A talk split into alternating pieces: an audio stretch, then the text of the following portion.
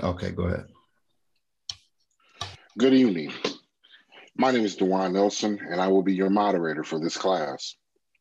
Welcome to another lecture given by the members of the Southfield, Michigan class. This is a school and not a church, and neither are we affiliated with any religious organization. This school is a nonprofit, non denominational, religious and scientific research organization dedicated to showing proof of the existence of Yahweh, our Elohim, and the operation of his eternal purpose, pattern, and plan operating throughout eternity to this present day. The school was established as a result of a divine vision and revelation given to our founder, Dr. Henry Clifford Kinley, in the state of Ohio in the year 1931.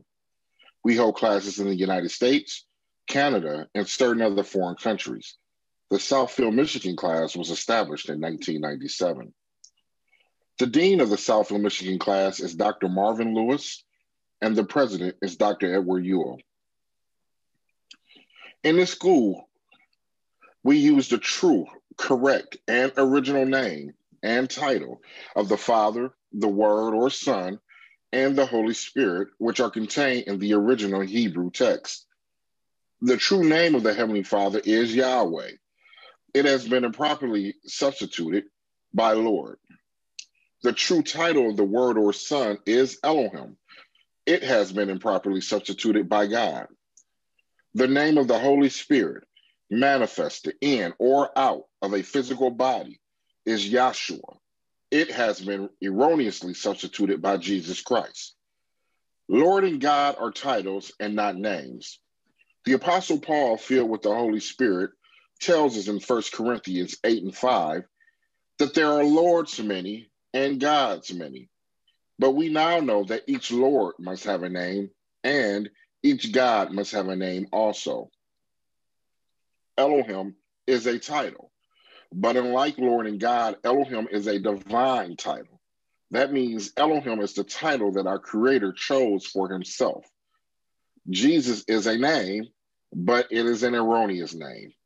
A minor investigation on your part in a good dictionary or encyclopedia will prove that neither the Hebrew language, the Greek language, nor the Latin language have any characters or letters in the alphabet that will produce the sound that is made by this letter J. Neither was there a letter J in the English language until some 1400 years after the Messiah's death. Therefore, such names as Jesus and Jehovah are impossible renderings of the true and original name of our Father and His Son. Christ is a title just like Lord and God. Yahweh is pure spirit, and in this state, He is incomprehensible and inscrutable.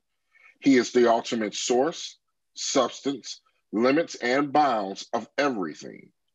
We have Yahweh in His pure spirit state symbolized on this chart as a cloud. Yahweh is not a cloud. He merely chose a cloud to symbolize himself because the cloud has no particular or descriptive shape and form. We have drawn this cloud all around the edges of this chart to show you that everything on this chart is within the cloud. In like manner, everything in the universe abides within the pure spirit state of Yahweh. Yahweh, knowing that man could not perceive of him in this pure spirit state, took on shape and took on form right within himself as Elohim. This is the word or son, a super incorporeal being that is having the shape and form of a man, but without flesh and blood. This form could only be seen in divine visions and understood in divine revelations. Later on, this self same spirit manifested himself in a physical body and walked the earth plane as Yahshua the Messiah, who the world calls Jesus Christ. Now, there is only one name given unto salvation, and we must know that name. So, the simple yet intelligent question that we should ask ourselves is what was the name of the Savior during the time he walked the earth plane? A further understanding of this name and title may be had by reading the preface of the Holy Name Bible. Also, at this school, we teach by the divine pattern of the universe.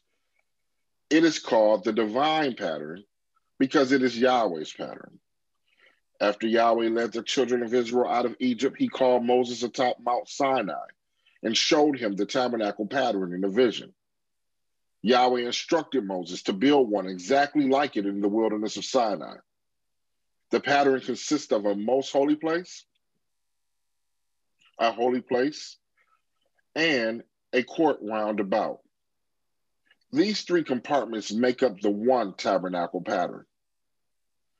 In this school, we show proof that everything in the universe is, um, excuse me, in this school, we show proof that everything in the universe is made and operates according to the structure and function of this threefold tabernacle pattern, and that absolutely nothing escapes the pattern. The primary constitutional objectives and aims are as follows. First, to help you find and know Yahweh or Elohim as he really is and actually exists. Second, to form a nucleus of universal brotherhood of humanity in Yahshua the Messiah without distinction of race or nationality, creed, sex, caste, or color.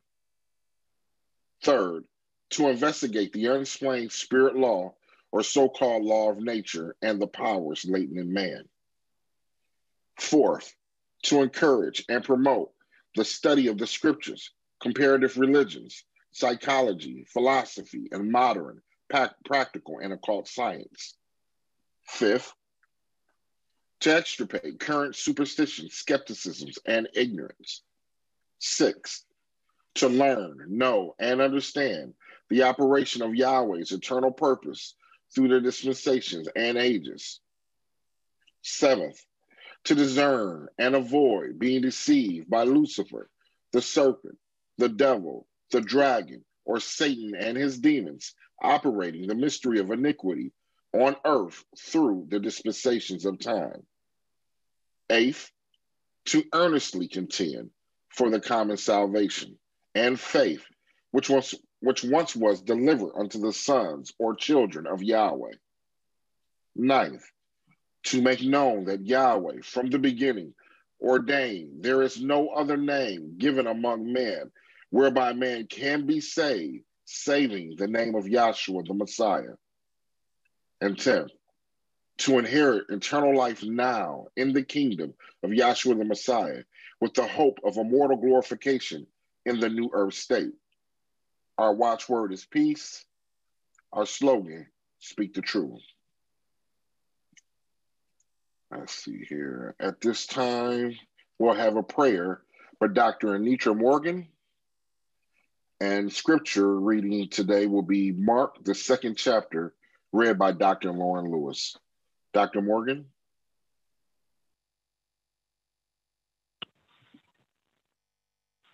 I would like to say good afternoon to the class. And let us bow our heart and mind and ask Yahshua to continue to guide us throughout this day and age that we're in right now. Give us the strength to endure each and every we have and all the things that are way. And give us the strength each and every day. And allow us to continue to preach this gospel day in and day out within our souls as we walk through this world. And with that, I say hallelujah. Hallelujah. Hallelujah. I'd like to say good evening to the class, and I'll be reading out of the King James Version, substituting the true name where appropriate. That is Mark, the second chapter. And again, he entered into Capernaum after some days, and it was noise that he was in the house. And straightway many were gathered together, insomuch that there was no room to receive them, no, not so much as about the door. And he preached the word unto them.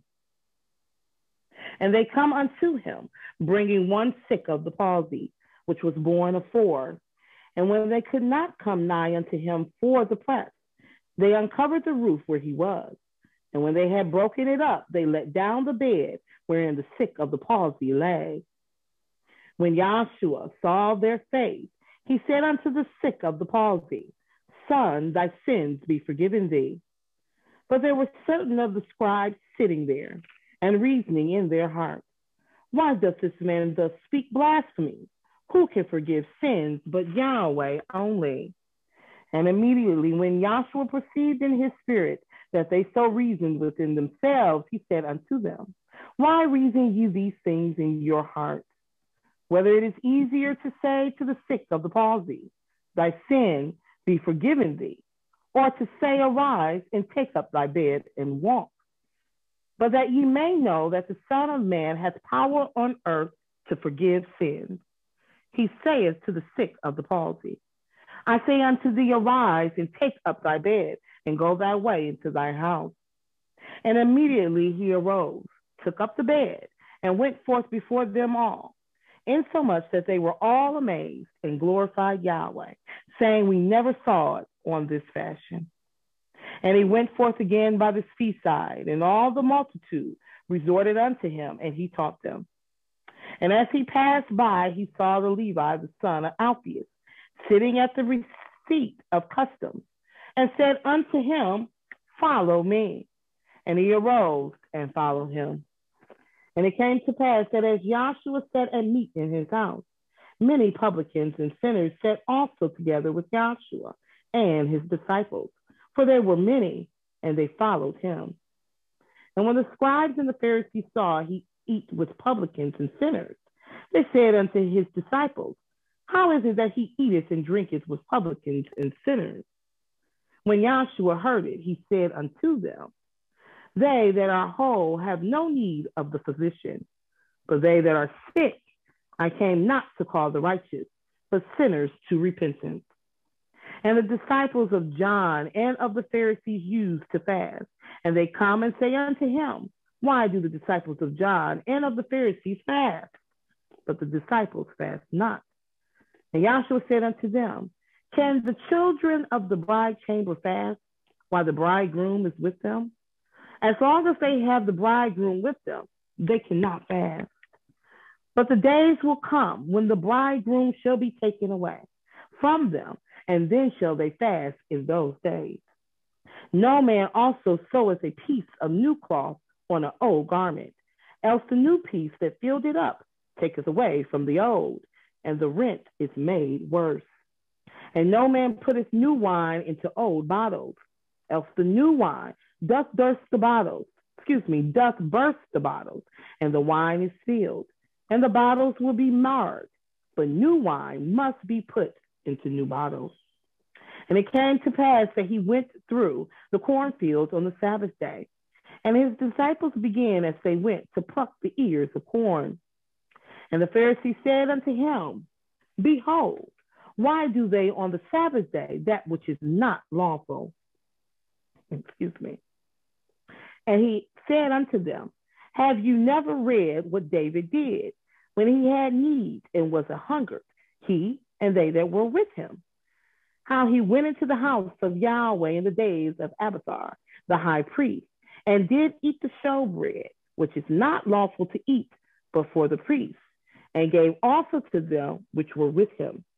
And he said unto them, The Sabbath was made for man, and not man for the Sabbath. Therefore, the Son of Man is Yahweh, also of the Sabbath. That was Mark, the second chapter. Hallelujah. Hallelujah.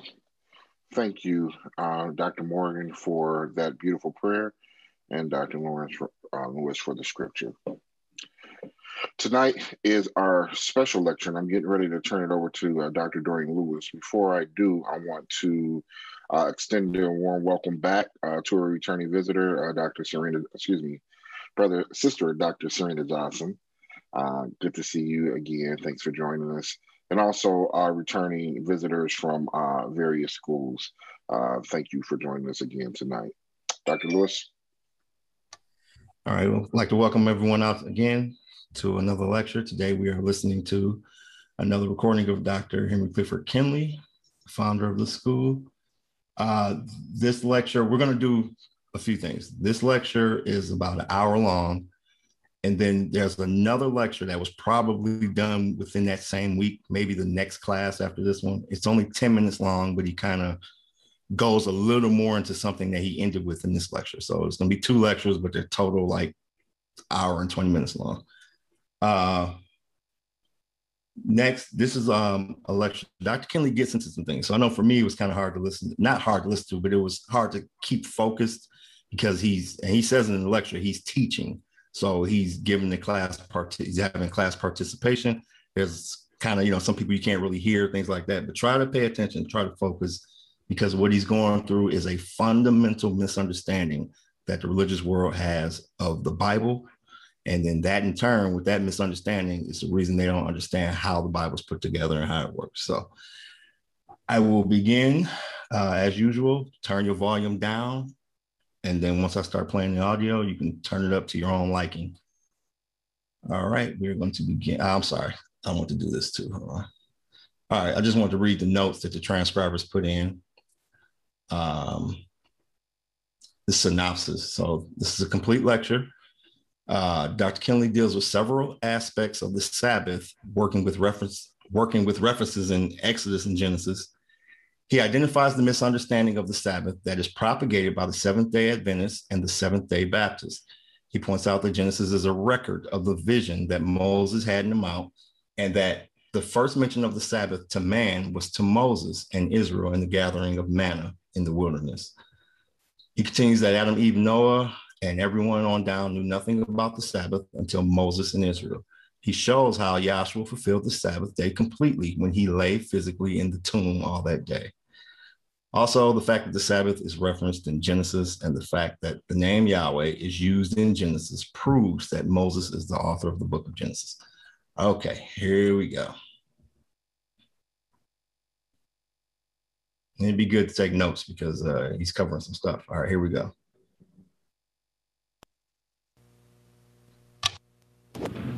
Dr. Gary Mathis and also Dr. William Wilbur Frank.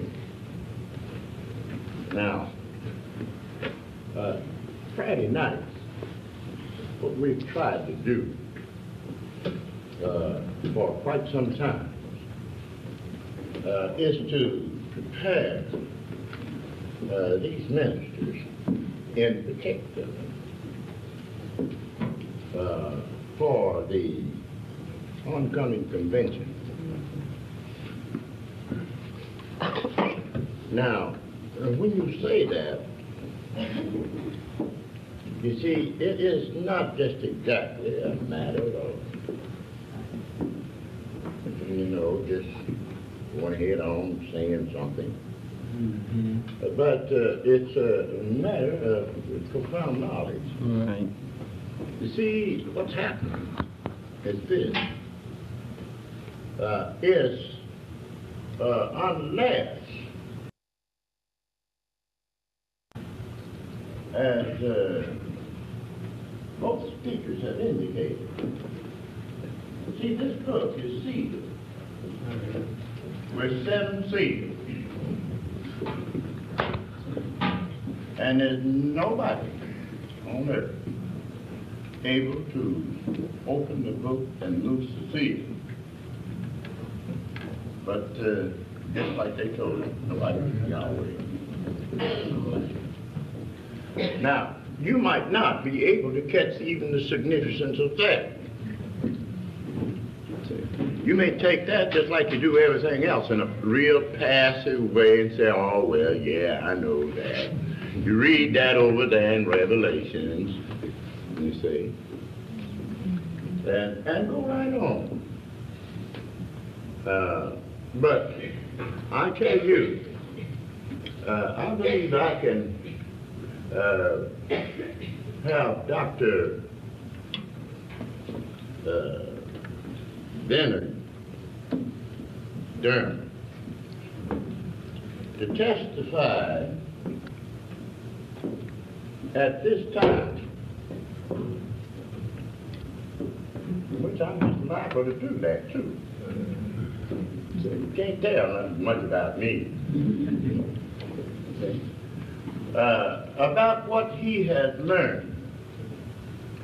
Since he has been down at, at uh, our office, helping us type.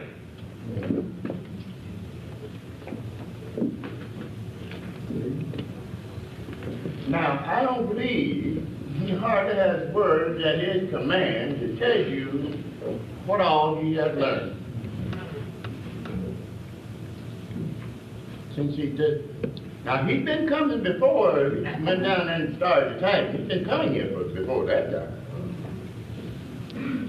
But uh, in lining up these words and all, and having to say a thing so that uh, somebody can understand it, it's written in your Bible. It's properly.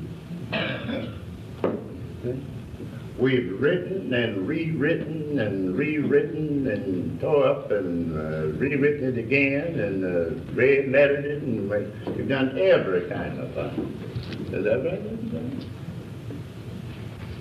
Now, uh, Dr. Trainum and Dr. Matthews both were uh, at the office down there. Of course, I didn't see it. I heard them talking about it. Uh, this young man, uh, this man from uh, Jehovah's Witnesses. Well, he thinks, now just to show you, he thinks that uh, Jehovah's Witnesses has the truth.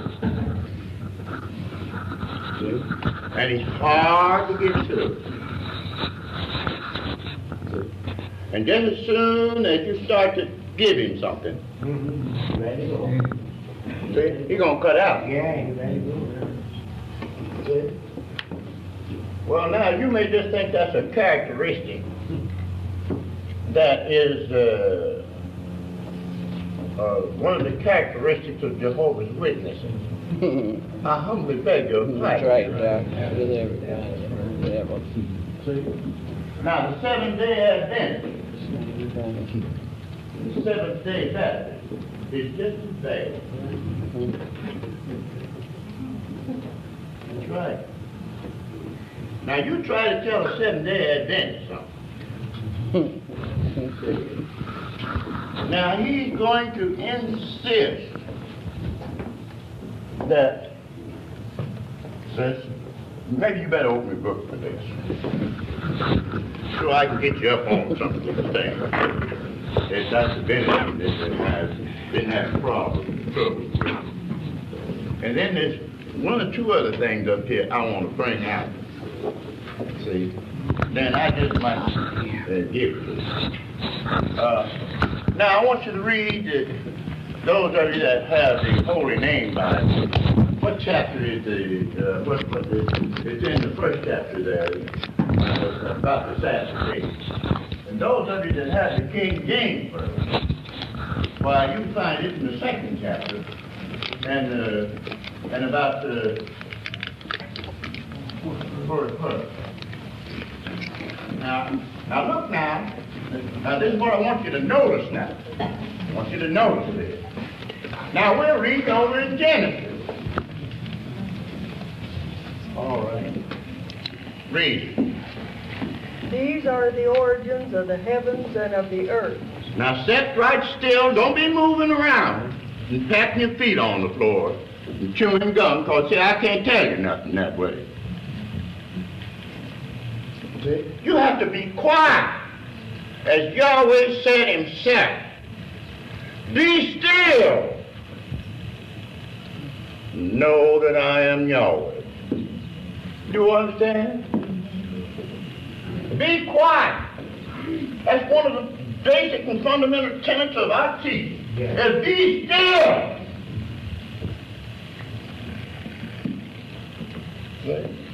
Sit down and shut up.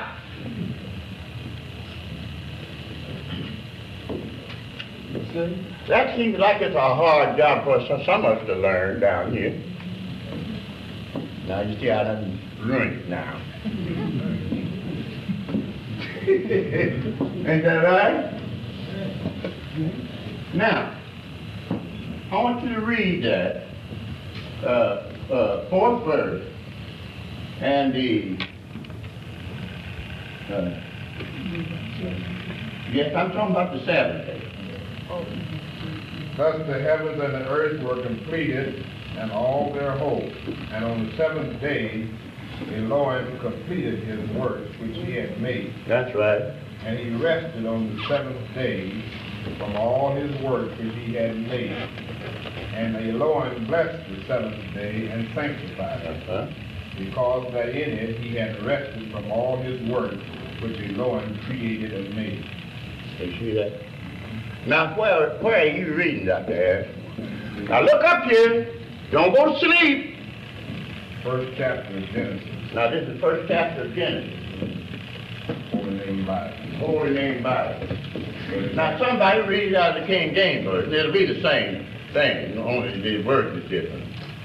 For Yahweh is dead. Read it. Hurry up. I'm, I'm in a hurry. Thus the heavens and the earth were finished, Thus the heavens and the earth were finished, and all the hosts of them. and all the host of them. And on the seventh day, And on the seventh day, God ended his work God ended his work which he had made, which he had made, and he rested on the seventh day and he rested on the seventh day from all his work uh, from all his work which he had made. yeah, which he had made. And God blessed the seventh day And God blessed the seventh day and sanctified it, and sanctified it, because that in it he had rested and because that in it he had rested from all the work which he from all the work. which God created and made. Now, now you see, now look here what I want to tell you. Now you see this man is reading, both of them are reading in, in Genesis. Right. Now the seven day Adventist will come along and tell you that the Sabbath day was known as far back as uh, Genesis. That's right. You see? And they'll read this to you to prove that, that it was known. See, in other words, from Adam on down, knew about the Sabbath day and it. Long before Israel. See? Which means Adam, Enoch, uh, Adam, uh, and Eve, and all of them knew about the Sabbath day. Now he goes back here to, to prove it. See? And he thinks that all of them on down, see, Seth, and all of them, Noah, and all of them knew about the Sabbath day because it is written over in Genesis.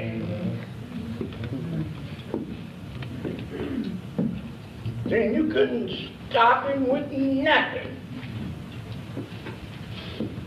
Now, not a one of them knew anything at all about it. Never even heard nothing about it.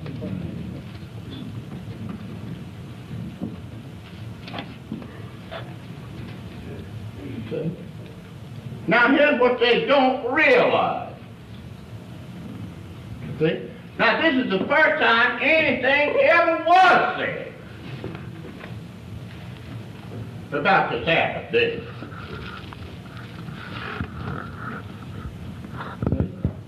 To anybody on earth. See? All right, read, Dr. Uh, Dr. Gross or Dr. Harris, either one. Now tell them where you're reading. It's, I think it's the 16th chapter of Exodus. Yeah, that's right. Then said Yahweh unto Moses. Now then said Yah. Now listen. Now this is what we're getting. We're, we're getting now. Where the first time it was ever mentioned, and then I'll be back over to Genesis pretty soon. All right. Behold, I will rain bread for, from heaven for you, Mm-hmm. And the people shall go out and gather a certain rate every day, Mm-hmm. that I may prove them whether they will walk in my law or not. Mm-hmm. And it shall come to pass that on the sixth day they shall prepare that which they bring in, Mm-hmm. and it shall be twice as much as they gather daily. Mm-hmm. And it goes on down and on this says that uh, What you got to read? Uh, six days, the. Where, where you read? Uh, What verse? Twenty-six, Huh? twenty-six. Twenty-six verse. Read the twenty-six verse. Six days ye shall gather it, but on the seventh day, which is the Sabbath, in it there shall be none. Is, is that the way that reads in your book, over? Right. Where, where is that at? Sixteen, sixteen, twenty-six. Exodus sixteen. Exodus sixteen twenty-six. See?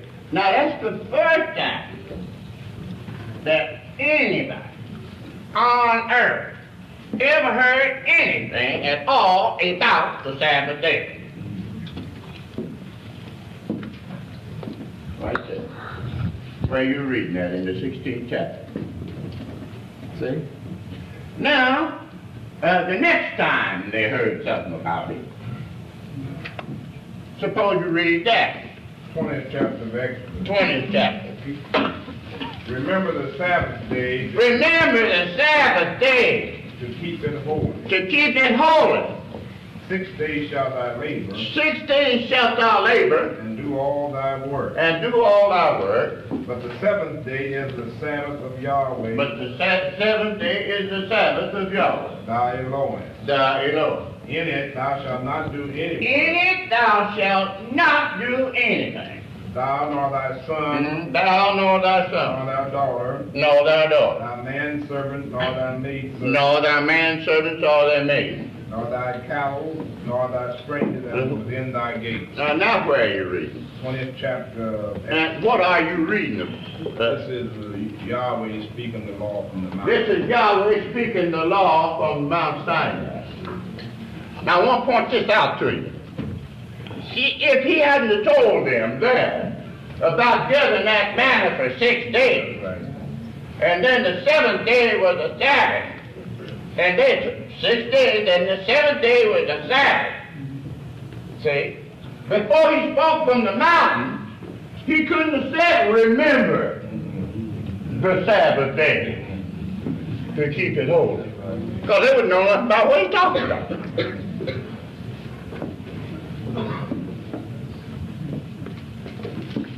Do you, do, do you follow me? Does any, ever, anybody don't follow me? Hold up your hand. Don't be bashful. Hold it up. I would like for you to repeat that. Uh, uh, what's that? I would like you to repeat what you just said about, uh, uh, they wouldn't have known the Sabbath when he spoke from the mountain. I just said if that you took the 16th chapter and the 28th verse. You see? Well, the 20th, uh, uh, the 16th chapter of Exodus. 26. See? And the 26th, see? Now, where he was reading that and speaking from the mountain is in the 20th chapter. See? So now Israel in gathering the bread or the man, he told them to gather six days and not together, and uh, there wouldn't just wouldn't be any thorn together on the seventh. But that was a Sabbath. That was a rest. Now you asked me to repeat. So now I'm telling you, if he hadn't told them that in the 16th chapter, see when he spake from Mount Sinai and told them to remember the Sabbath, they would not have known what he was talking about. That's right.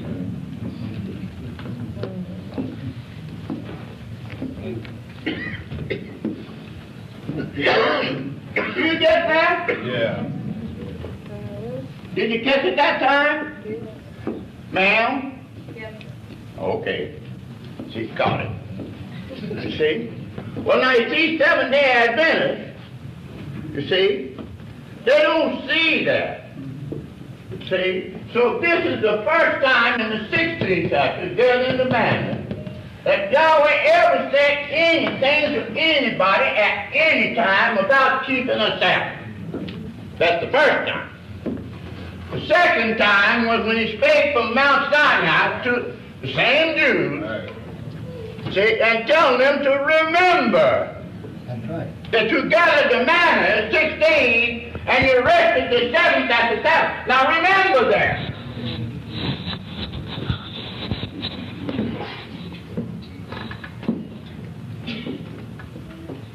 See? Now we're ready for the clinching after backfiring Genesis.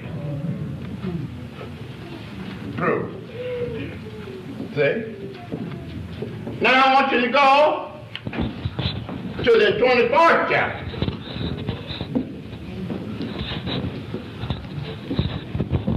24 and 16. And the glory of Yahweh And the glory of Yahweh abode upon Mount Sinai, bore upon Mount Sinai, and the cloud covered it and the cloud covered it six days. six days. Colon. Colon. See? Finish reading. And the seventh day And the seventh day he called unto Moses he called unto Moses out of the midst of out of the midst of the cloud. Now I didn't tell you what happened. Right there. Said the cloud just, he just said right there in the 24th chapter of Exodus. And the cloud covered it six days. That's what it said. And on the seventh day, he called unto Moses out of the midst of the cloud. Is that right? Now look. Look up here at me now. Now what you have in the first chapter of Genesis, each one of those days, of those six days, see, beginning with the first verse, Genesis, he's telling you what happened during those six days, that the cloud covered the mountain, you see, and on the seventh day, now that comes right down to the seventh day that you have in Genesis. See? Showing you what happened up here in the mountain. See? Now listen, listen closely.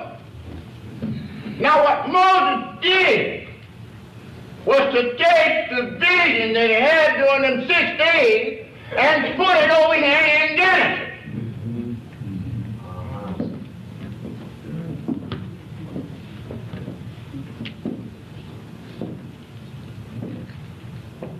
And if you look, see, now if you look, now you said the cloud covered it six days and on the seventh day, is that right? Right. Well, then Moses put, uh, see, on the seventh, now Moses put the vision over here, and you come right back down to that same seventh day that you, or that same Sabbath that you got in the first chapter of Genesis. Wasn't doing anything but just putting, it, putting over there in the first chapter of Genesis, the vision that you had during those six days. This. You see? Here's what's wrong. See, seven day Adventist, seven day Baptist, and the world have never woke up. They just sound asleep as they can be. They have never woke, woke up to see that Genesis is a vision. Right?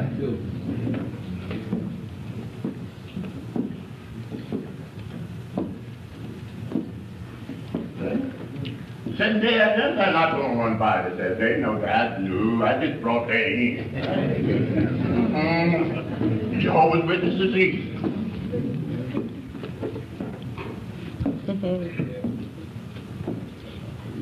You see that now? Now, unless you have somebody to really show you what it is really all about, you're just not going to uh, not going to see what it's all about. Now, there- there- there's anybody in here that don't understand? If You don't hold up your hand. Let me know. I'm trying to teach. All right. What's your question?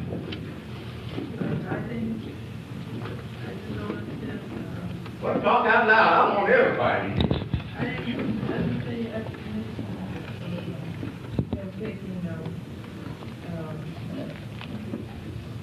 I understand Genesis and region, but I still understand the part where they inserted the Sabbath. Look, take the 24th chapter of. Just turn over that page. Now you read it. See, look, listen here. Always everybody around here. Everybody around you. Pay attention to me. See, Don't be sitting around here whispering. Talk out loud so everybody can hear. That's one of the things I've been teaching ministers to do. See, this ain't no whispering campaign. All right. Read out loud. I don't mean to be criticizing no one person. I'm just talking to everybody. Right. And the glory of Yahweh abode upon Mount Sinai. Mhm. The cloud comforted the day. And the seventh day. Now that seven days, you just read about that. That, that's that seven days that you got over here in the, in the first chapter of Genesis. Uh, Or the, or the second chapter of Genesis. That's the same thing. Because they put the division over here. But you just put what happened going on six days. They- they- they- Got you understand now? Answer me. You see, I, I'm trying my best to teach you all so that this Bible will become a reality to you.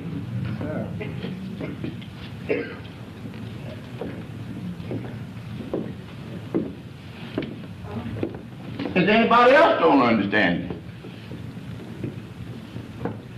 If there is, hold up your hand.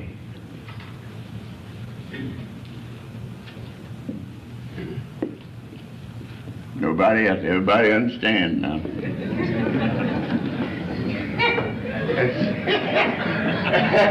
See, we won't have no more problems with that. See, everybody understands that now, Dr. Danny. Now, if you understand it so well, you try explaining it to a uh, seven-day Adventist. Seventh-day Baptist. you see now? See, what Moses did was to take the vision that he had during those six days and the he did here. See, he just put it over in the front part of the book. Yeah. See? And over in the front part of the book, he told, he said, it says here the cloud covered it six days, and on the seventh he called on Moses admit to the cloud. That's what it says over here in Exodus. Well, the reason why I don't say anything about what happened during them six days is because he took what happened and put it over here in the first part of the book.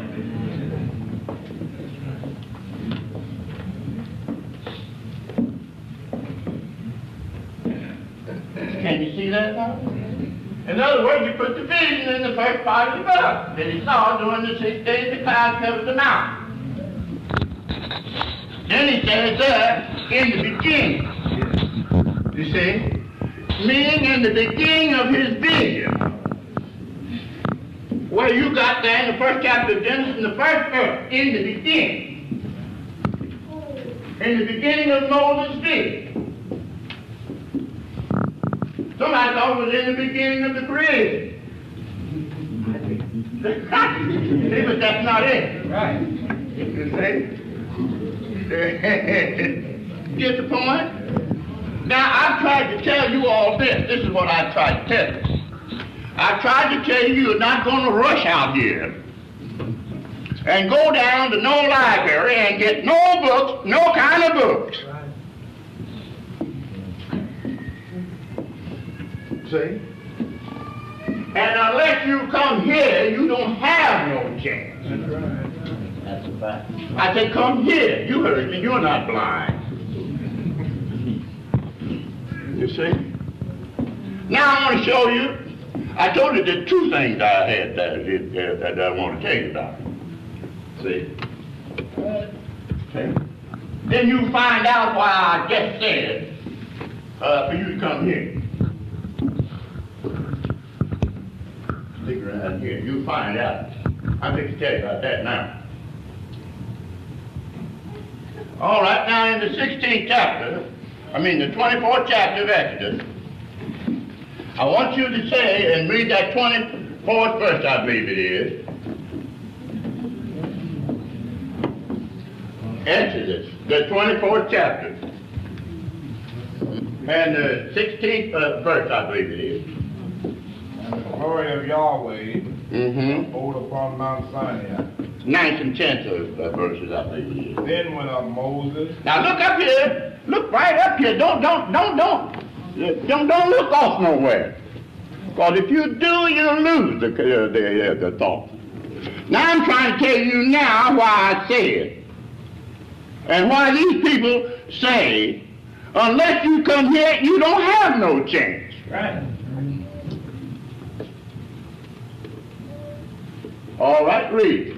Then went up Moses Then went up Moses and Aaron, and Aaron, Nadab, Nadab, Abihu, and Abihu, and seventy of the and elders. seventy of the elders. And they saw the Elohim. And they Israel. saw the Elohim of Israel. I don't want to dwell on that.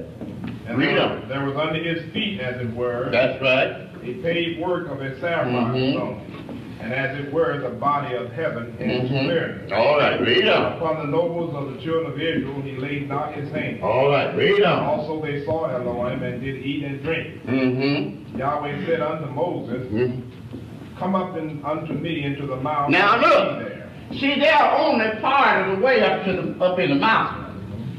They're not all the way up. You see? That's uh, Moses and the, uh, and, the, and the seventy elders here, you see? And the Aaron, they, they're not all the way up. See? Now, after this, uh, read on. Yahweh said unto Moses, And Yahweh said unto Moses, Come up to me into the mount Come up to me in the mount. and be there. and be there. And I will give thee tables of stone And I will give thee tables of stone and a law and a law. and commandments which I have written, That's right. that thou mayest teach them. Mm-hmm. And Moses rose up. Now, now, now, here's the part I want to get you to see. Now, this is why I'm telling you, unless you come down here, you don't have no chance. You got that, didn't you? Now, that is why I'm telling you. All right, read. And Moses rose up, And Moses rose up, and his minister and his minister, Joshua. uh, Joshua. Read. And Moses went up into the mount of Elohim. And Moses went up into the mount of Elohim. And he said unto the elders, Now listen, he, this, is- this is what, that's the part I want. See? And he said unto the elders, Tarry ye here. you, us." you stick right here, right here. You see? You stay where I uh, left you. Or you keep your seat where you are. You see? Say what? Until we come Read again. repeated. And he said unto the elders, And he said unto the elders, Tarry ye here for You, us. you, you stay here, tarry ye here. Uh, how long? Until we come again. Until Joshua and I come back to you. Read. And behold, And if you have any questions, Aaron and Hur are with you. and behold, Aaron and Hur are with you. If any man have any matters to do, If any man have any matters to do, to do, let them come unto them. Now you ask them. Listen. Now they didn't stick around where he told them to stay until Joshua and him came back. See? now they was up there in the mountains, Joshua and Moses up there in the mountain 40 days, 40 nights. See? And they didn't hang around there. Now watch what watch what happens. See? See? No. They come on back down here. Aaron, listen. They come on back down here. You see? And build the golden gate. Now if they'd stayed up there where he told them to stay at, they wouldn't got any better. That's right.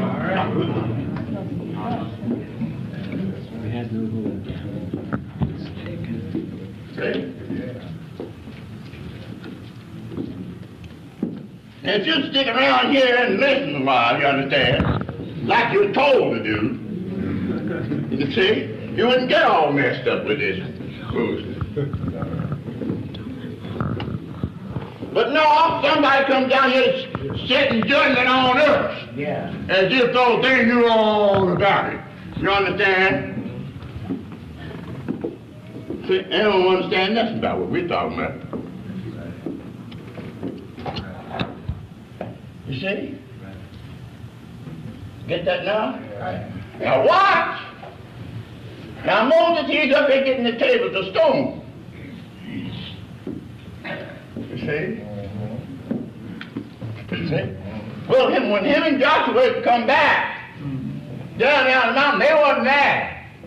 They were down here and building the golden calf. See? And Moses took that table of stone and threw it down. Got hot. Right? Got angry. Threw down the table of stone and broke it. You see? Now here's what else didn't uh, didn't happen. See? Moses didn't see. See? He didn't see the sin back here in the garden. See? Before he came down with the tables of stone. He didn't see that. Now this is the first table. See, he didn't see the sin back here. See, but he told these guys, he said, you, you, you, you've committed a great sin. Ain't that right? Well, see, he, he didn't see the Adamic transgression. Now, why didn't he see it? And what was he doing? Moping out that 40 days, 40 nights. And he, and he don't see no transgression. You see? Well, this is what he was doing. You see, he saw the creation by pattern. So now look, suppose you, in order to catch it in your book, read it, you got the 24th chapter, read the last verse. And Moses went into the midst of the cloud and gat him up into the mountain. Mm-hmm. And Moses was in the mount forty days and forty nights. All right, now Moses was in the mount 40 days and 40 nights. See? Now, as we would like, see, would- we would to put that there. You see, we would have put it down at the end. Now take the 25th chapter. And Yahweh spake unto Moses, And saying- Yahweh spake unto Moses, saying, saying, Speak unto the children of Israel, Speak unto the children of Israel. that they bring me an offering that they bring me an offering. of every man that giveth it See, willingly, that of every man that giveth it willingly. with his heart he shall take my offering. Uh, see, he shall take my offering. You see? All right, now, but, but read on. And this is the offering which you shall take Uh, uh, see? gold and silver and Now, you see, I'm t- now listen, I'll just cut it up short because I know we just don't have a whole lot of time. See? Uh, see, now he's showing him, see, telling him to take of the children of Israel. See? And, and, and he's showing him, you see, them other days that he's up there. You see? He's showing him about how to build uh, the, the, the tabernacle and how to build each one of the vessels. See, that's the reason why he didn't see the transgression. See? Hold everything. See, when Yahweh is creating the, and him seeing the vision of the creation, that's the greater and more perfect tabernacle. You see? And this one here that he's showing him, why he's in the mountain. Now I had you read the last verse of the 24th chapter. Didn't I? Right. See? And then you went into the 25th chapter, didn't you? Right. And then you began to tell them about the offering. And I said that I wouldn't have put, if it had been me writing it, I wouldn't have put in the last verse of the 24th chapter that he was in that 40 days and 40 nights. Hmm, see? Mm-hmm. I wouldn't put that there. Mm-hmm. See? Get that? Now I want to read the last of the 25th and see if he told him during them 40 days and 40 nights, told him about keeping was still in the mountain up here. And look that thou make them after their pattern which was showed thee in the mountain. Now you see he was still in the mountain when it was showed. You see? You get the point? Mm-hmm. See, he hadn't come down. See, that's the reason why I said you see, had it been me, right, I'd have put it at the end over here. But you see, he went on into the 25th, put it in the end, that he was in that 40 days and 40 nights. Then he went on in the 25th chapter and told you about him gathering up an ark. Right. You see, and building the sanctuary, and he told him about the, the, the, how, how, how the vessels and all was. You understand now? You see? Now when you read the last part of the 25th chapter, he says, according to the pattern which was shown you while he was in the mountain. That's what you get that now? It's right there, you can read it. See, he saw the he saw the vision of the tabernacle in the mountain. See? Now look and listen. See when Moses come down out of the mountain with these tables of stone, since he just saw the vision up here in the mountain, and he told him about how to build the tabernacle, and the tables of stone was to be laid in the Ark of the Covenant. You understand? There wasn't no Ark of the Covenant down here for but we laid the stone tables of stone.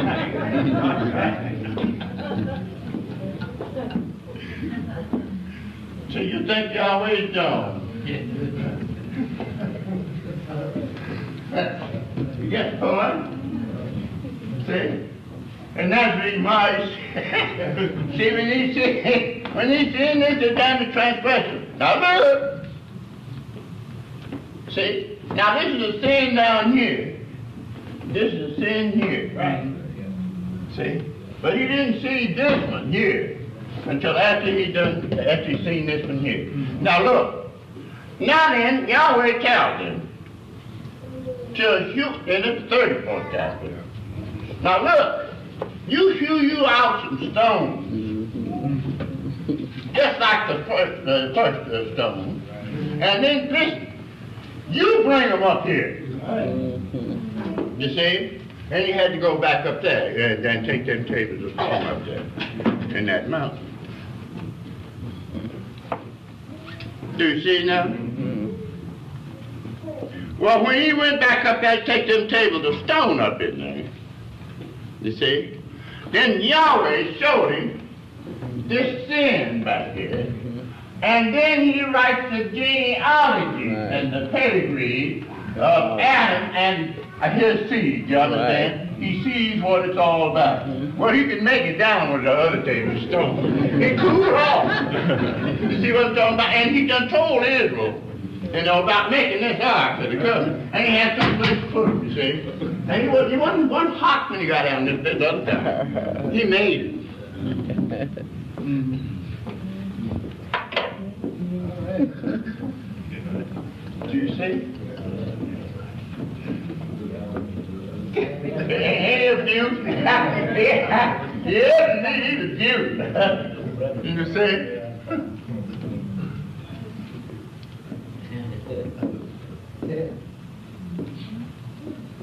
See, the truth about it, see, they didn't do what they were told here. you see, he told them to, you, you stay here until we get back. That's what Joshua, that's what Moses told me. You wait here on Joshua and me till we come back. But when he, when he, they all went on back down. They didn't do what they were told. See, now look here. Look up here. See, now let, let, me, let me give you a little, that's a little piece of it. And hang this one up. You see, so you just might catch on. Hmm. See, now, this ledge of this mountain here, the top of Mount Sinai, and they ascended and went on into the cloud. Now, listen at me now. I'm talking about the second chapter, uh, the first and second chapter of Acts of Apostles. See? Yes, see? See, now, here he is. See, he took him out to the Mount of Olives. See, and he told him, said, now look, you go back to the upper chamber where you come from. You understand? And you hang around there Don't do nothing till you hear me. Is that right? Don't start nowhere. You me. Is that right? And they went back where they went. Now look what they did. They come to casting lots. They didn't do what they did. They didn't do what he told them to do to see who's going to take Judas' place who by transgression fell. They didn't do. They didn't choose set Matthias and Barnabas out there. Why is it you just can't do like you're told? As Paul said, when I would do good, the devil is it's got all the way around keeping you from doing good, ain't that right?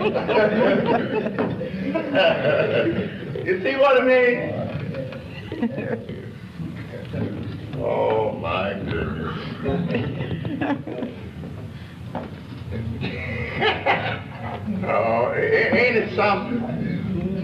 See? Now they're trying to find out who's going to take the devil place. see? Here he is, the devil up here, you understand? You see, you see the sin? See, they casting out to find out who's going to take the devil's place. Because like they- they're saying up there, it's like he's saying down here, and he's saying up there in the garden after the ascension see. Now here they are down there, casting lots. now you what got him into that, uh, got him into that trouble? See, before he ascended there in, in Luke 24, 44, you see, then he opened their eyes, opened their understanding in the scriptures, and told them that all that was in the scriptures had to be fulfilled. Ain't that right? You see? You see? And he began to open up their understanding. And then they began to look down in the scriptures uh, after that, and they seen that Judas, uh, see, somebody had to take his place. You see what I mean? You see what I mean? Boy, he's just a dog. yes, indeed. Yes, sir. Yes, indeed. See, so so after you open their understanding, they, he giving them the keys there. Mm-hmm. That, that's the real meaning of giving them the keys. Well, now, what are the keys? The keys is the law and the prophecy and the Holy Spirit to interpret it. to. That's the keys. See? That's the keys to the kingdom. See? Then, now look, sing it out that one boy, Pete. Said, I'll give unto thee the keys of the kingdom. Roman Catholic grabbed it. Boy, they bit you see, they almost just hook pole singing and all out here. Ain't that right? Yes, indeed. But you see, this is the part that he said, what I say unto one, I say unto all. So he gave them all the keys. The knowledge of the law and the prophets. You see what I mean? Now, if you read over there in Luke, he said, and then opened he up there. I understand. There who? Eleven of them. Mm-hmm. Not Judas, because Judas were dead. Yeah. You see?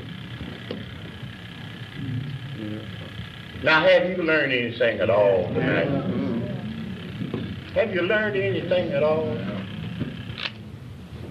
Beautiful.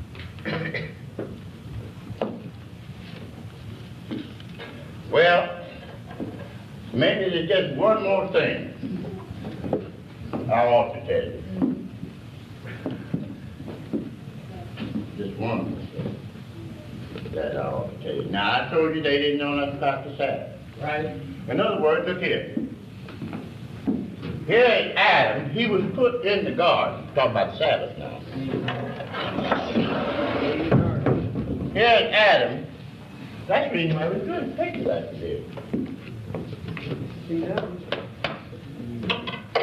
Seven dollars, baby, wasn't doing nothing. See? Yahweh, when you put him in that garden, you told him to keep, put him in there to take the, the what? Dress it and keep it. The dress and keep it, is that right? Yes. But look, see, it was already in fruition. See, there wasn't no old limbs on it. He didn't have to do no hoeing around and digging around, it was already in fruition. So he told him not to feast of it, the fruit. Is that right? Now here's what I'm trying to show you. See, he was he was in the Sabbath. Or Sabbath means rest. He ain't do anything. See? It now? He don't have nothing to do. See? But now, look, at, look, look where the trouble started at. Now when he committed the sin, then he has to go out. Get and he has to go out and start getting busy, working. In the sweat of thy face shall thou eat bread until you return unto the ground. In other words, Adam then has to work six days. See? Now, you are the human race. You are the Adamic. See? See? Now you have to work, and we haven't had no Sabbath. That's what Paul is telling you in the second chapter of Colossians. You want to read it? We who? You see? All right, I, I, let me show you. Now, be fulfilling the law now. Now, you have to look up. You have to keep your eyes open. And don't you see that you have to, at first place, I find some words.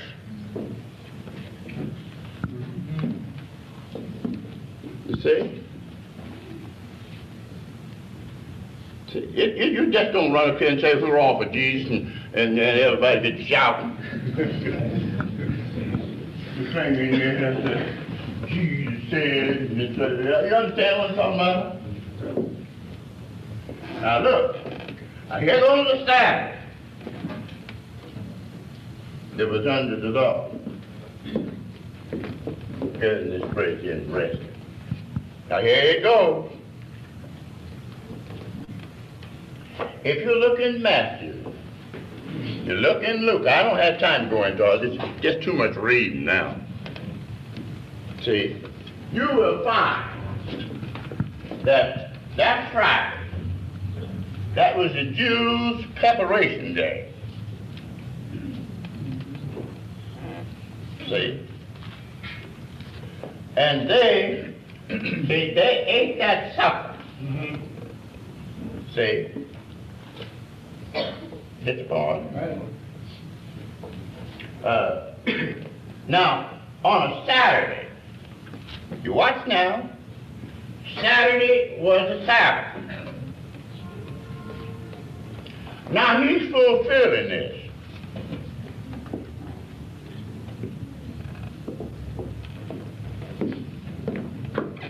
See? Here it is. He's going to have this. Uh, now here is fulfilled. Yes, laying out there in the cemetery.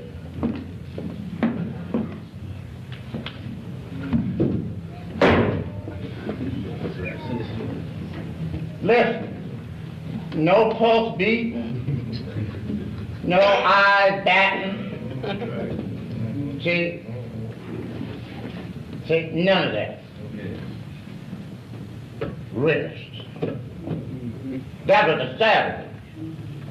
That was removal of that Sabbath. And the morning, first day of the week or Sunday morning, he rose from the dead. Now, you can't say he didn't keep the Sabbath. That's right. Now, when Jews was watching him around before, went out in the cornfield, you see, hearing the disciples, and he puffed it on the Sabbath day. See, and they brought an accusation against him. You see? And he said, now, said he was Lord of the Sabbath. Or he was Yahweh of the Sabbath. Is that right? And listen, the Sabbath was made for the man. See, not for him. That's right. you see? you see? You get the point? They were the one that was supposed to rest. You see? But they brought that accusation again. But, uh, but, but now, what I, want to, what I want to point out this time, see, this time, when he's laying out there in Joseph New Tomb, the stone rolled up to the door, he didn't bat an eye, a pulse didn't beat, nothing. Now, what about that?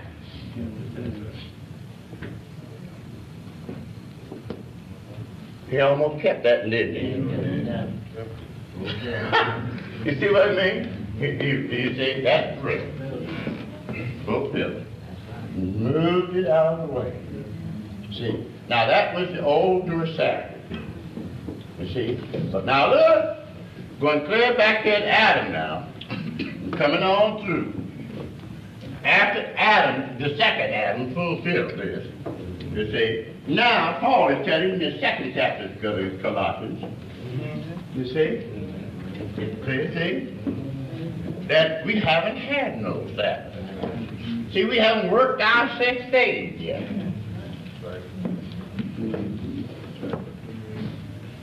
See, if you take 4,004 and, and where we are now and add them together, that ain't 6,000 years or six days. You see? But you coming up on it. Yeah. You see that now? Now, I so time to let So I, I, I'll say the other thing at some other time that I wanted to tell. So if you if you want to go, why then let's uh, stand and have the benediction. Of course, I could tell you in a, in a very few minutes that we still Yes. Do that? Well, now here's what I want to tell you, the other thing. Yes. You see? Now, by Moses putting this back here about the Sabbath, you can see that Moses wrote it because didn't nobody know anything about it but the Moses and the children that did anything about the Sabbath. You see? You see? In other words, what he put back there in Genesis, you see, was his vision that he had, so didn't anybody know anything about it. Now that proves that Moses wrote. That's right. That's one of the positive proofs that Moses wrote the book of Genesis. You see the point? Now here's the other. At the third chapter of Exodus, I'm going to tell you this really pretty, pretty quick. Third chapter of Exodus, you will find, listen now, that nobody and look now, when I say nobody, if you take me for what I just said, I said nobody. That's right. See? And you leave it like I put it. I'm going to explain so you won't have to. See? From Adam on down, knew his name. Because he didn't reveal it to us. See? He was known as the Almighty Provider. Is that right? That's right. In the third chapter of Exodus, he told you. Is that right? Right. He said, now wait a minute, don't, don't start calling him a liar. It's all right if you want to call me one, but please don't call him no liar. He said, in the third chapter of Exodus, that they did not, he, that's what he said, not me. Is that what you got there? That's right. Try reading it for me. And I appeared unto Abraham. And I appeared unto Abraham unto Isaac. Now look, you got a great big problem up there trying to find out who Joshua is over here with Moses. When he appeared down there, you understand? You see, you got a great big problem. And you're scratching your head, you're wondering and carrying on about that. Said, look, yes, that I appeared long before then to Abraham. That's today. Now, appearance means, uh, you see, it means that you get, you see me as, as, as, as, as I am, you understand? Before, long before they appeared to down here, the, the, the Moses and Joshua, is Joshua. How am I doing? See? But now, there's a problem there. They say, but, but, but by my name, Abraham none of them back they didn't know my name. Yahweh. See? But this is the way they knew him. They knew him as the Almighty Provider. Let me make some provisions, if you please. See? When he put Adam in the garden, said, the Lord God. That's Yahweh. So he planted a garden east in Eden. And he put the man in it, is that right? And it was in fruition. Is that right? In other words, he provided something for him to eat.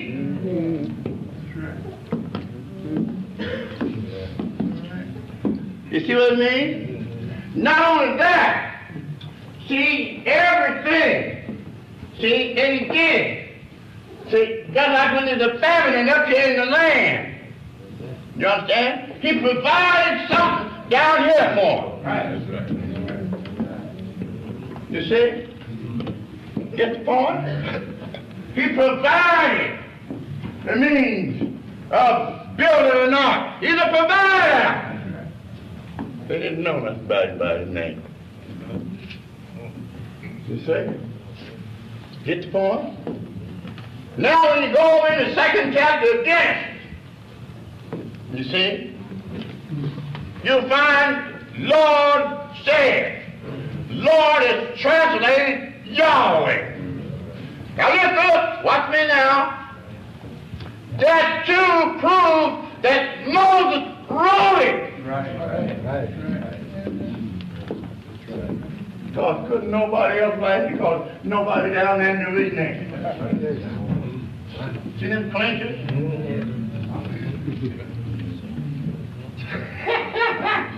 You see?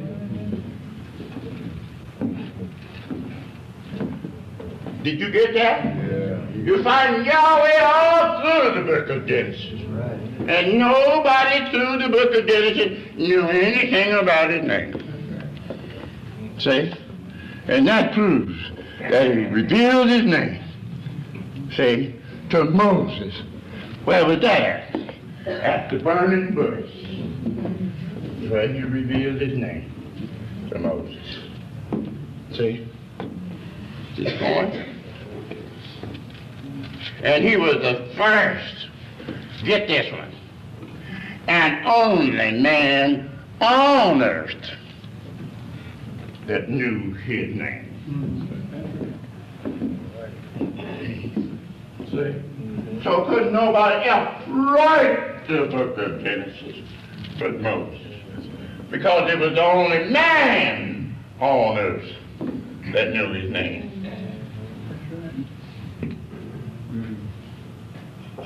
Let's go. Okay, uh, that was the end of the first lecture. Then the second one, he goes right into that what he just ended with. So uh, it's only 10 minutes. I'm going to start it now. There's no transcript for the second one. remark. I don't want to cheat you here, but uh, the reason why I want to make this remark is because uh, you see these charts as they are around here. Now, I told you from one time to the other that it was almost a matter of impossibility for us to draw them in, under any circumstances and conditions so that you could see and understand. Now, what Dr. Harris has told you here about this chart here, you see, Now, when, when Moses came down out of the mountain, even the first time, I don't know whether you noticed that or not, see. See, they were not here. See? See, they, they were not here. Then another thing too, this burning bush was a long time, uh, uh, something uh, uh, afterwards, you understand?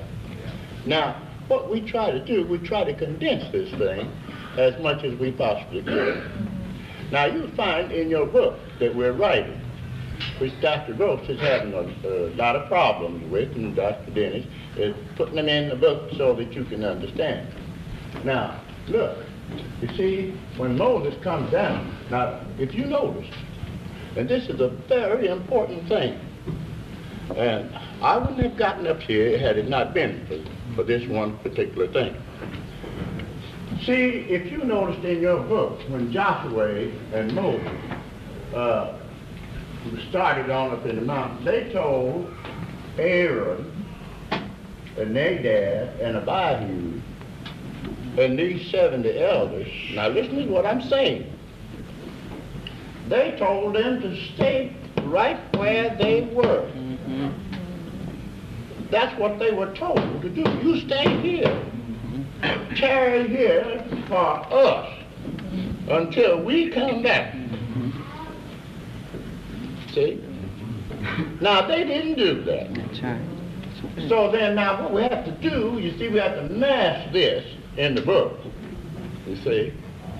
And this is what Dr. Harris told you. See, since they didn't stay here where they were told to stay until they come back, they went down and built this golden calf. Now, if they'd stayed up there where, he, where they told them to, they wouldn't have gotten into this trouble down here. Right, right. You see? Now here we are, we come and we tell you all the time, and labor hard to tell you that you're going out here in these churches. See?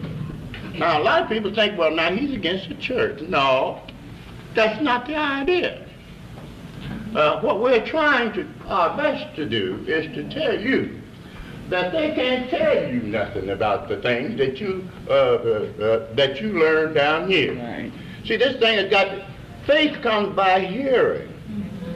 Now, if you don't hear the thing straight, see, you can't you can't have no confidence in it. Well, somebody, and now here's what happens. Somebody says, well, look, I've been belonging to this church all these many years, and I've been belonging to the Roman Catholic Church all these many years, and I've been belonging. Listen, I was a Baptist bred, and I was a Baptist born, and when I died, it'd be a Baptist gone, and all that kind of carrying on, see? You see? Now, there was a time for that, coming down through these dark ages after, after Pentecost, the abomination of desolation. You see? all of these Roman Catholic and Protestants, heathen churches and all them kind of things. You see? Now, you can't go in the library.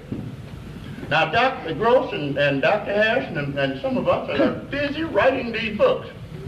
Now, you listen to what I'm telling you. See, and I mean the most modern of them. See? They, they, they, they can't tell you nothing about this. They don't know nothing about it. You see? Now, here's, here's my point. Now, I told you just like Moses told them. You stay here until, uh, till we, you understand? We're telling you, you stay here. And if you don't stay here, Get in trouble. That's right. you see? Then if, you, if you're not going to stay there, you're going to get in trouble, just like they. Because there, there ain't nobody out there, there ain't nobody in the Roman Catholic Church or nobody in the Protestant Church, not a one of them, none of them. Right? See, whether you like it or not. Now, you might poke out your mouth and get all warm about that and hot in the car. You see? You understand? Well, now, just before you do that, then you go and get yourself some books. Right. See, and see if it, see if it ain't like we tell. Now, here's what, here's what the, average person that picks up the Bible. I don't care whether it's a pope, uh-huh. see, cardinal, bishop, you name it. All right. it, or anybody. Now here's what he does. When he picks it up. The first thing he's dumbing a jackass on, he don't realize that he's reading a vision. Right? That's right. See? Get the point? Now you have a day by day and logical sequence down in the first chapter of Genesis. Don't you when you open your Bible? Now suppose I say this to you. See? Just to get you to say it. All right. When? When?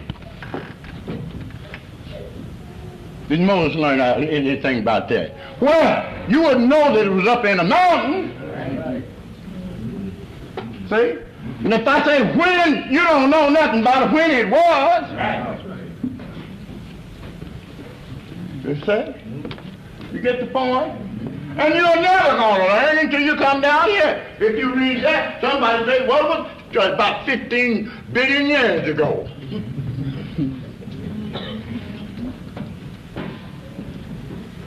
They don't even know that it was created in the realm of eternity and that without any time at all. Mm. Right. See, 20 billion years or 40 billion years, they don't even touch it. Mm. they don't get, they don't even get it a start. Right. You see what I mean? So now, that's why. See? Now, Dr. Harris, I'm going to explain myself here. Dr. Harris, Dr. Dennis, stand up, Dr. Bennett, Dr. Bennett, and I, we're working down there, you understand, writing this second edition of this book. That all the things that we skipped over All right. and went ahead on, we're bringing them out to you so that you can see, so that you can understand. Now look, you see, I told you this time and time again. You see, now you take this elementary chart. This is the first.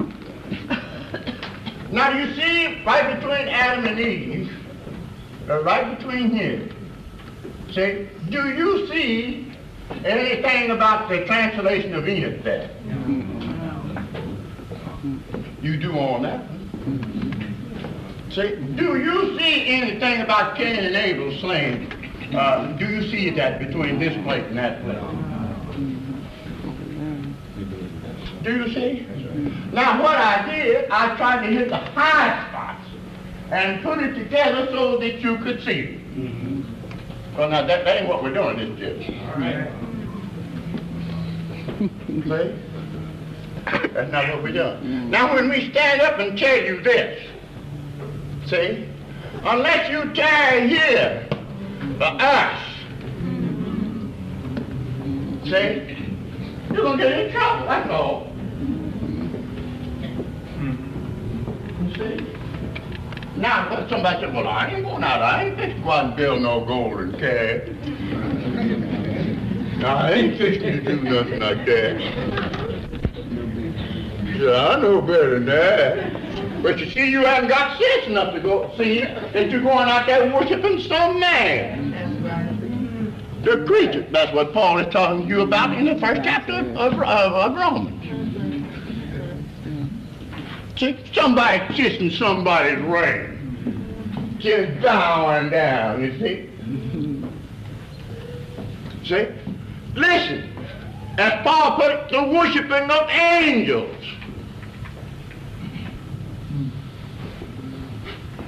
You see?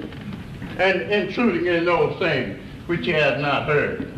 Now the Jews, you see, they think that there's 12 order of angels. And there's shifts going on and off. See, and you got to know what angel is on during that particular hour, during that shift. See, you better stay around here, you better stick around here. Mm-hmm. If you want to learn what it's all about, you better stay down here, 1040. That's right. And don't you move unless I move. Right. There you go. That's what I'm talking about. That was the announcement that I wanted. uh, uh, let's have the let's have the announcement real quick. All right, that's that's the end of the second lecture. Um, so I know for some of us who've been here for a while, Dr. Kinley covered a lot of things, and it probably helped our understanding. And then for those of you who may be newer, it may not have quite quite gotten exactly what he was talking about, we're going to have Dr. Rhonda Brazil to give us an uh, overview and maybe explain a little more. Dr. Brazil. Good evening, everyone. I do hope and trust that you enjoyed that lecture from Dr. Kinley. There was a lot of ground that he covered. And um, one of the things that really stood out about what he was talking about was that he was explaining how Yahweh's purpose operates uh, in these events. And um, and you know, there's a lot to to talk about with this, but I just want to um, review one of the things that he was saying. And um, what he was talking about in one portion, this is only a portion of that particular transcript. And as you can see, how Dr. Kinley um, takes the topic from one phase to another and he, he connects it into something else. You understand? And then he ties it all back together, which is phenomenal. But this is what he was able to do after he received the divine vision and revelation from Yahweh himself, explaining how it is all interconnected.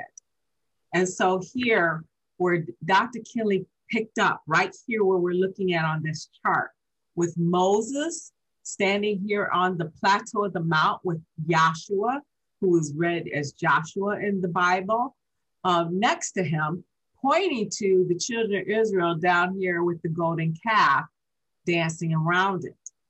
And Moses has those tables of stone over his head because he's about to cast them down. And so Dr. Kinley went on and he explained about how uh, where you go a little left, you see that uh, picture of Aaron, Nadab, and Abihu and the 70 elders standing there. And they were told to stay on the plateau of the mountain. They were given instructions to stay on the plateau of the mountain. And Dr. Kinley said, now they didn't do what they were told. And so what they did, they went down, they got into this trouble over here with this golden calf, building this golden calf because they didn't do what they were told. And then Moses comes down and he sees that. That's what this picture is showing. He's raising those stones over his head to cast them down to him because he says, as Dr. Kinley says, he got hot when he saw that. Now, Dr. Kinley explained why it was Moses got hot. And he says, now he didn't see the sin up here. If you can go to your elementary chart to the first plate, is called the transgression plate because it shows here where Adam and Eve were given a commandment in the garden not to touch the fruit of the tree of the garden that's in the midst of the garden. They could touch any other fruit. And as Dr. Kinley went on to explain, the man was told to dress and keep the garden, but the garden was in fruition. That means it was like summertime. There was fruit on the trees, or late spring, there's fruit on the trees. There's no boughs uh, that are hanging. There's nothing that's dead. There's, you know, he didn't have anything to do. So he was at rest. As long as he's obedient to the commandment, he's at rest. He doesn't have anything to do. Enjoy the fruit of the garden, but don't touch the fruit in the midst of the garden. Now, Dr. Kinley explained that they didn't do what they were told. And when they touched of that fruit of the tree, as you see in the plate next down, Adam driven out. They had to come out of that garden because of the disobedience. Now, Dr. Kinley explained that Moses waxed hot to throw those tables of stone down because he didn't see this up here. His vision was cut off in the mountain. He saw the first seven days of the creation with Adam and Eve at rest in the garden. That was the last thing Moses saw before he was told there's a noise of war in the camp. You understand? So where where Dr. Kinley is explaining that in the transcript, it is very profound what he's bringing out. And some have struggled to understand this in Yahweh's purpose. How these events that Yahweh is sharing with us come together and are interconnected to show the purpose of Yahweh in these events he's showing. So the man Adam, he's told not to touch the tree, but he doesn't do what he's told. He disobeys. And that, however, is according to the purpose of Yahweh that he does that. He has to come out of the garden because there was a commandment he was given before he was given a commandment to dress and keep it. He was given the commandment to be fruitful and multiply. He's given that commandment before the woman is taken out of him. Yahweh didn't go to the dust of the ground to get the woman. He went into the man's side and removed the rib and the womb to make the womb man. And without the womb man, he can't be fruitful and multiply. While they're in that state, in the condition in the garden, at rest, they won't be fruitful and multiply. So Yahweh's purpose is that the man has to come out of that. So he's not going to do what he's told. He's going to touch that fruit. And that's what Yahweh said to him. For in the day you eat thereof, not if, but in the day you do, you shall surely die. So it was that transgression that Moses, can you go back to Moses' chart, didn't see and see, this is one of the things I was telling um back, and I hope you could go back and find that where he's saying, now if Moses had come down with the tables of stone, there wasn't anywhere to put them in the first place. Now, would you look at that? to me, that's just profile. And Dr. Kinley makes this statement. He says, Now you think Yahweh dumb. How are you gonna give a man the tables of the law, and ain't nowhere to put them. All right. Tell me when you want that transcript, Rhonda. You can pull it up now. I'd like to go back to, to where he says that. So now, what Dr. Kinley is explaining, as you see that man in the garden partake of that fruit, he didn't do what he was told. And he talked about those children of Israel they were supposed to stay on that plateau, but they didn't do what they were told. And he connects that. They didn't do what they were told. They go down here and get in that trouble. So here he is. He says, Now look and listen. See, when Moses come down out that mountain, out of the mountain, with these tables of stone, since he just saw the vision up here in the mountain, and he told him about how to build the tabernacle that was the 33 days after the first seven days of the creation where he sees Adam and Eve at rest. The next 33 days of the 40 days he was up there was about the tabernacle construction. So he hadn't come down yet to tell them what to build. But he gave them those law that that tables of stone. He said, You understand, there was no ark of the covenant down here for him to lay the tables of stone in. See, you think Yahweh is dumb, chuckling. Get the point? See, and that's the reason why, see, when he chuckles, seeing this Adam transgression. Now, look, this is a sin down here, pointing and tapping on the chart. This is a sin here. He's comparing what's happening in the garden to what the children of Israel do on the mount. And we in any of our affiliations before coming to this school. And that's what he says a couple times in this transcript. You have to come down here because this is where the vision is. It's a prophetic vision that if they don't see it, the people perish. That's Proverbs 29 18. You have to have the vision to explain these connections. Mm-hmm. You would have never known it.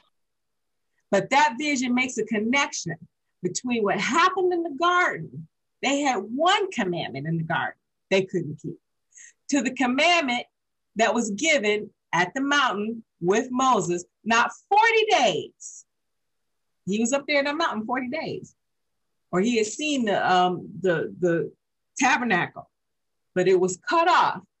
And he had to come back down and see these people acting a fool down here.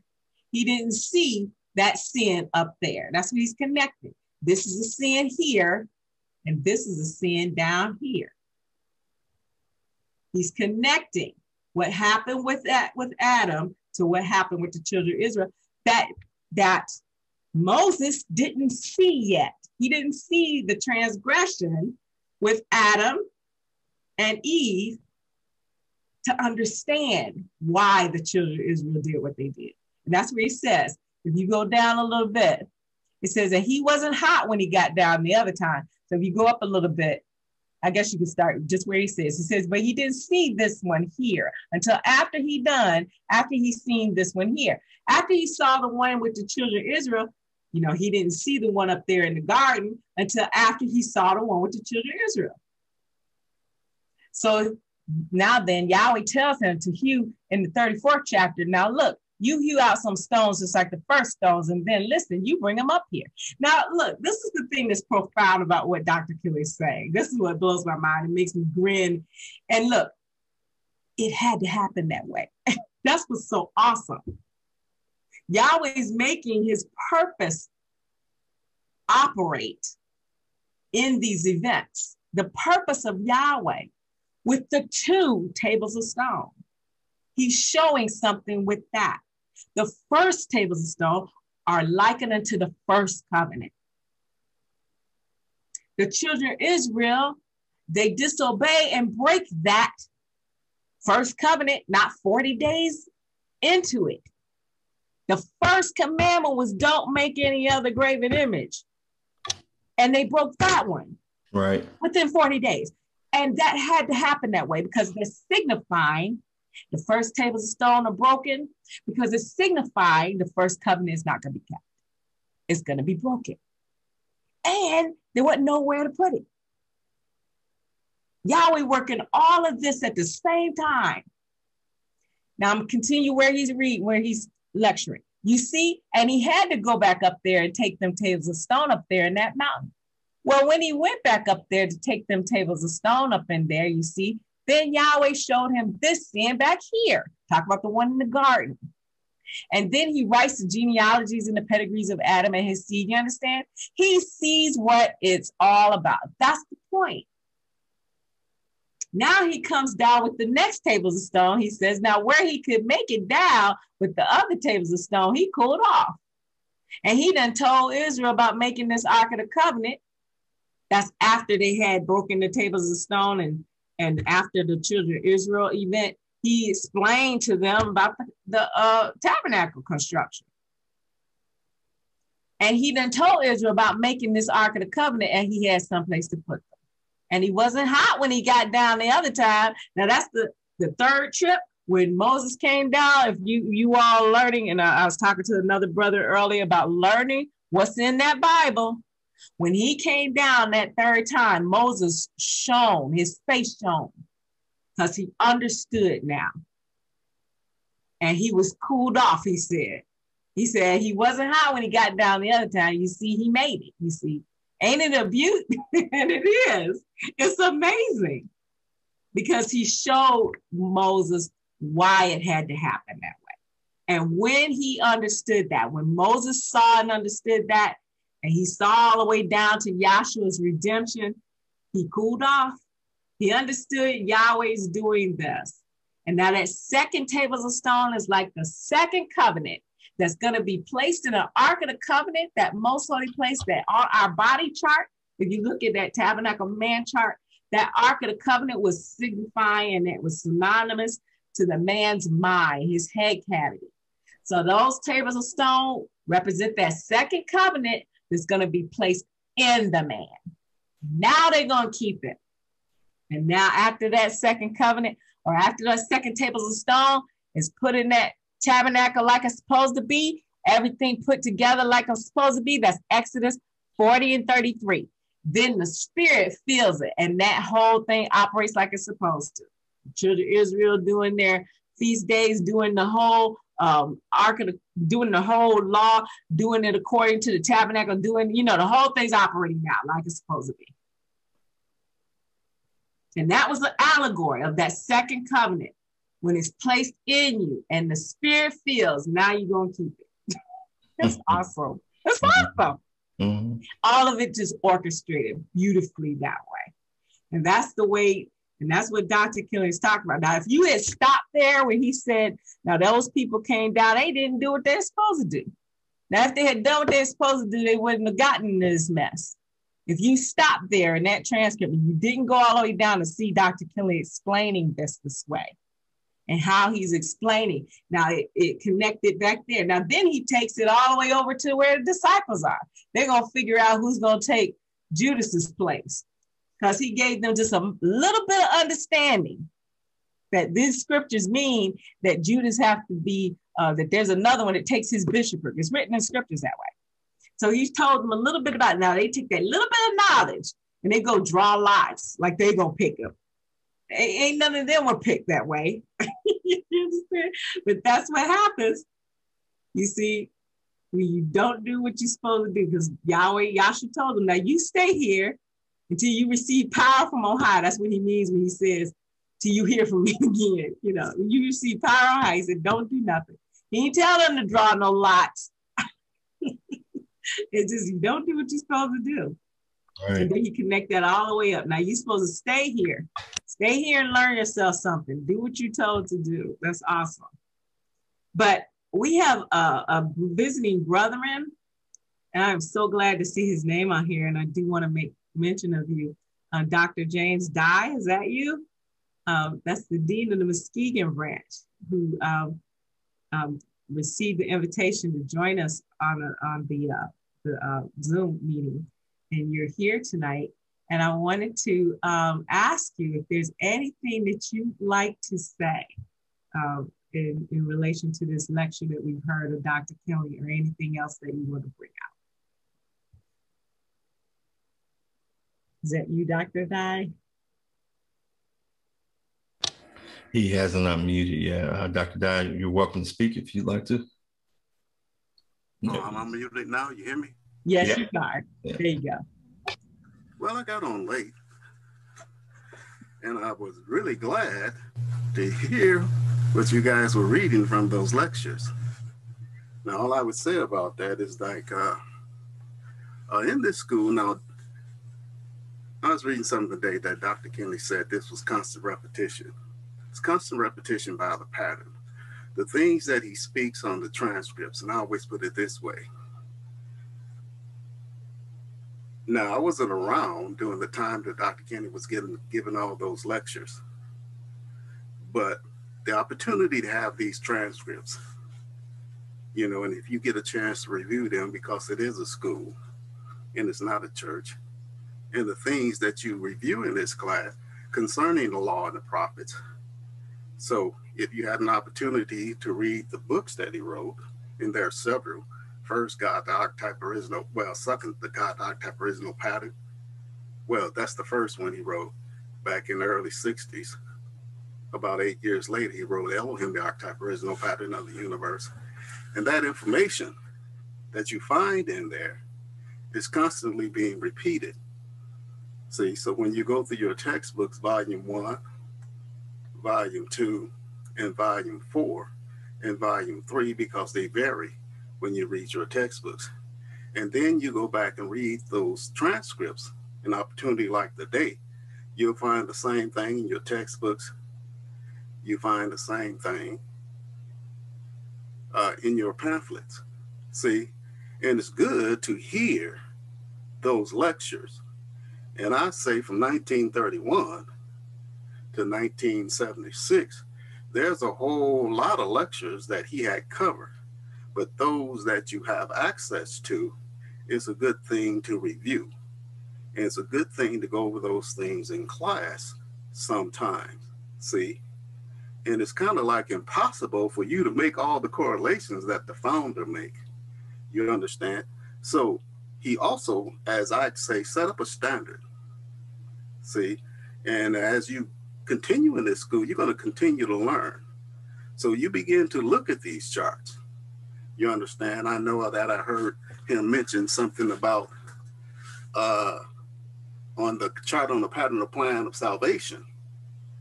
He mentioned something about what happened from between the garden. You understand? Right. And knowing the flood.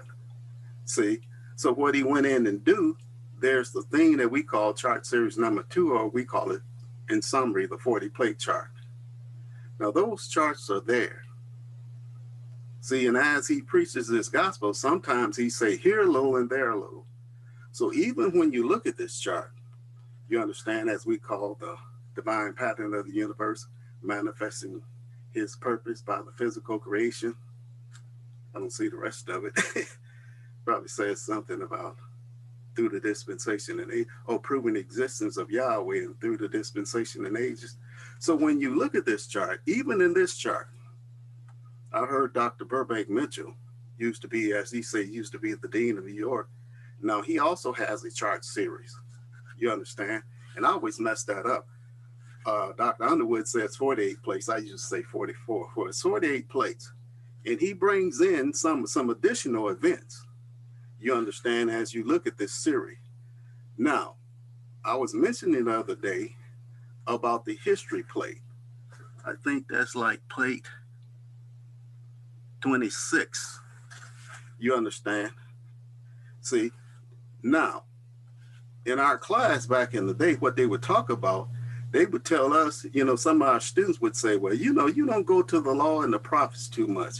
Well, then I say stupid stuff like, you know, Moses was a prophet. and he's accredited to writing the law. But when you look at this plate, you have the migratory pattern, plate number 24. You have the tabernacle pattern, plate number 25. Then you pick up this history plate. And from the history, now, if you understand, because what he does, he in this, he gives you a really good summary of the Bible. When you get to the history plate and you take a peek at this history plate, what you find out is that it's dealing with the times of the Gentiles. If you understand, because he had Nebuchadnezzar's dream and he goes from Babylon to Mede and Persia to Grecia to pagan and papal Rome, right? And Yahshua comes in during the time of uh, uh, pagan Rome. You understand? Then it jumps to conception birth, and flight. You understand? Well, now, if you thought about what was in your Bible as you, now, somewhere along the line, you're going to be forced to read something out the Bible. And I encourage everybody at a very minimum, if you're going to understand this doctrine, I'm sure that you're veterans over there, that you need to at least, at the very minimum, read the first five books because the prophets. So, what falls in this history plate? The history plate goes from Joshua, as we say, to Malachi, all the way down to, and when we say the conception, birth, flight, memorial, Passover, baptism, and ministry of Yahshua the Messiah, you understand all those things were under the law. So, and then if you go through all those events, like I say, you get into the judges. You get into the kings. You get into a couple other things like I guess it's Esther, maybe Ruth or something like that. Mm-hmm. And then you go through the prophets. You understand? So he did not put every plate in there, but he says there's enough there for you to understand this thing by the pattern of the tabernacle. Right. And he makes those correlations, and Yahshua comes in to fulfill what we consider to be the law and the testimony. So he did not draw out every plate. But when you compare these plates, if I say you can take your ages in your dispensation chart, and you can take this chart series here, number two, and you can place them, if you understand, in your ages and dispensation.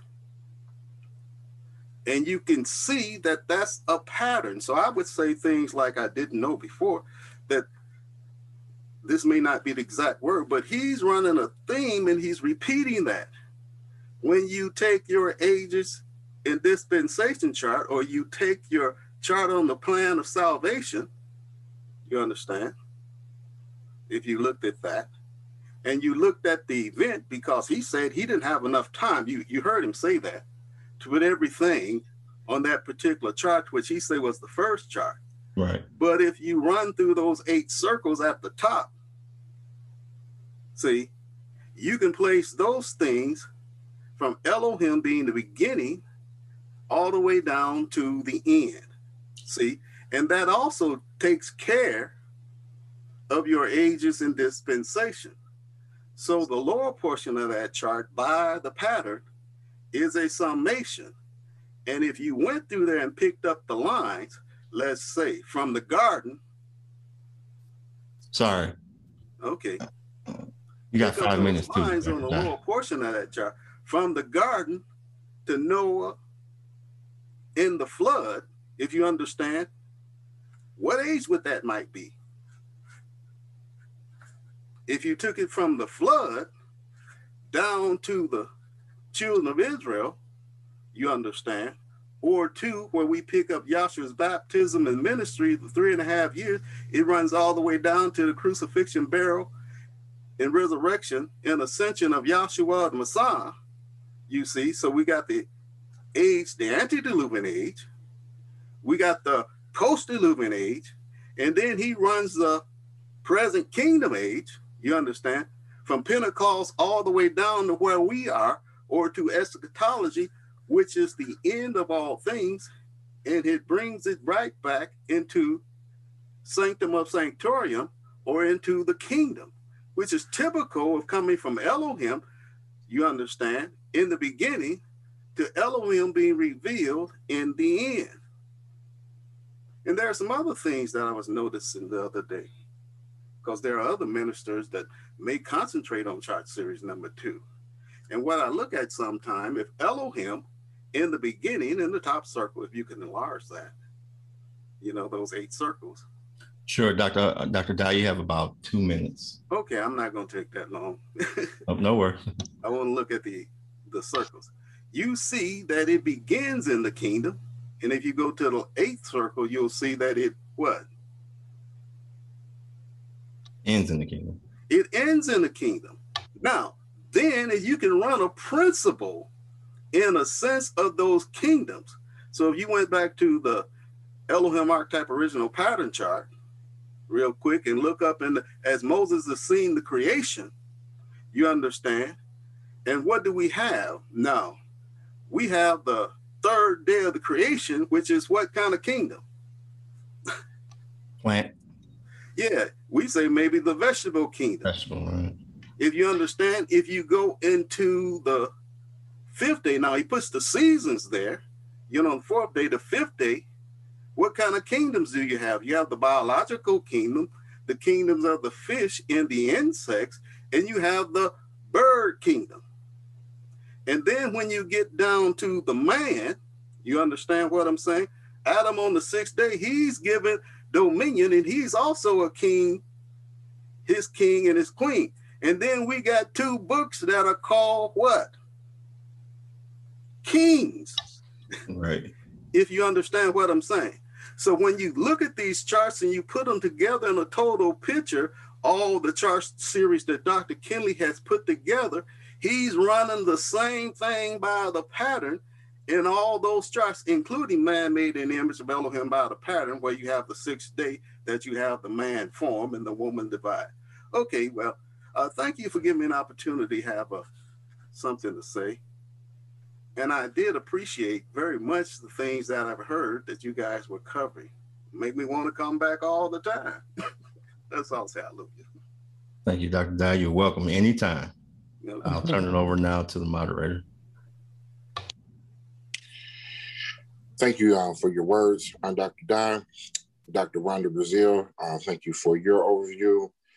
And as always, whenever we do the transcripts and playing the audio of the founder, it is super edifying. And um, an abundance of information that was given to us. An exceptional class. Thank you, everyone who participated and everyone who visited. We welcome you to come back and visit us. Our, our class hours are Tuesdays and Thursdays from 8.30 p.m. until, I'm sorry, from 6.30 p.m. until 8.30 p.m. Eastern Standard Time. And on Sundays uh, from 1.30 to 3.30 p.m. Eastern Standard Time. At this time, we're going to have doxology, which is, which is taken from the last two verses of the book of uh, Jude. Now to him, I'm sorry, may we all stand in our hearts and minds, please. Now to him that is able to keep you from falling and to present you faultless before the presence of his glory with exceeding joy. To the only wise Elohim, our Savior, through Yahshua the Messiah, our sovereign, belongs to glory, majesty, dominion, and power both now and forever. Let us all say, Hallelujah. Hallelujah. Hallelujah. Hallelujah. Hallelujah. Hallelujah.